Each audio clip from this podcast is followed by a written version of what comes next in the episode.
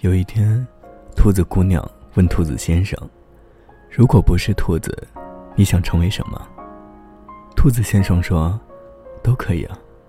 做老虎的话，就可以保护你；做星星，就可以在你睡觉的时候守护你；做萤火虫，就可以给你照亮；做小浣熊的话，就能和你做好朋友。但是，我最想做的还是兔子，因为你也是兔子。”只有兔子和兔子在一起，才能一起的啃胡萝卜。亲爱的，你知道吗？只有变得和你一样，你才会喜欢我；只有你喜欢我，我们才能一直在一起啊。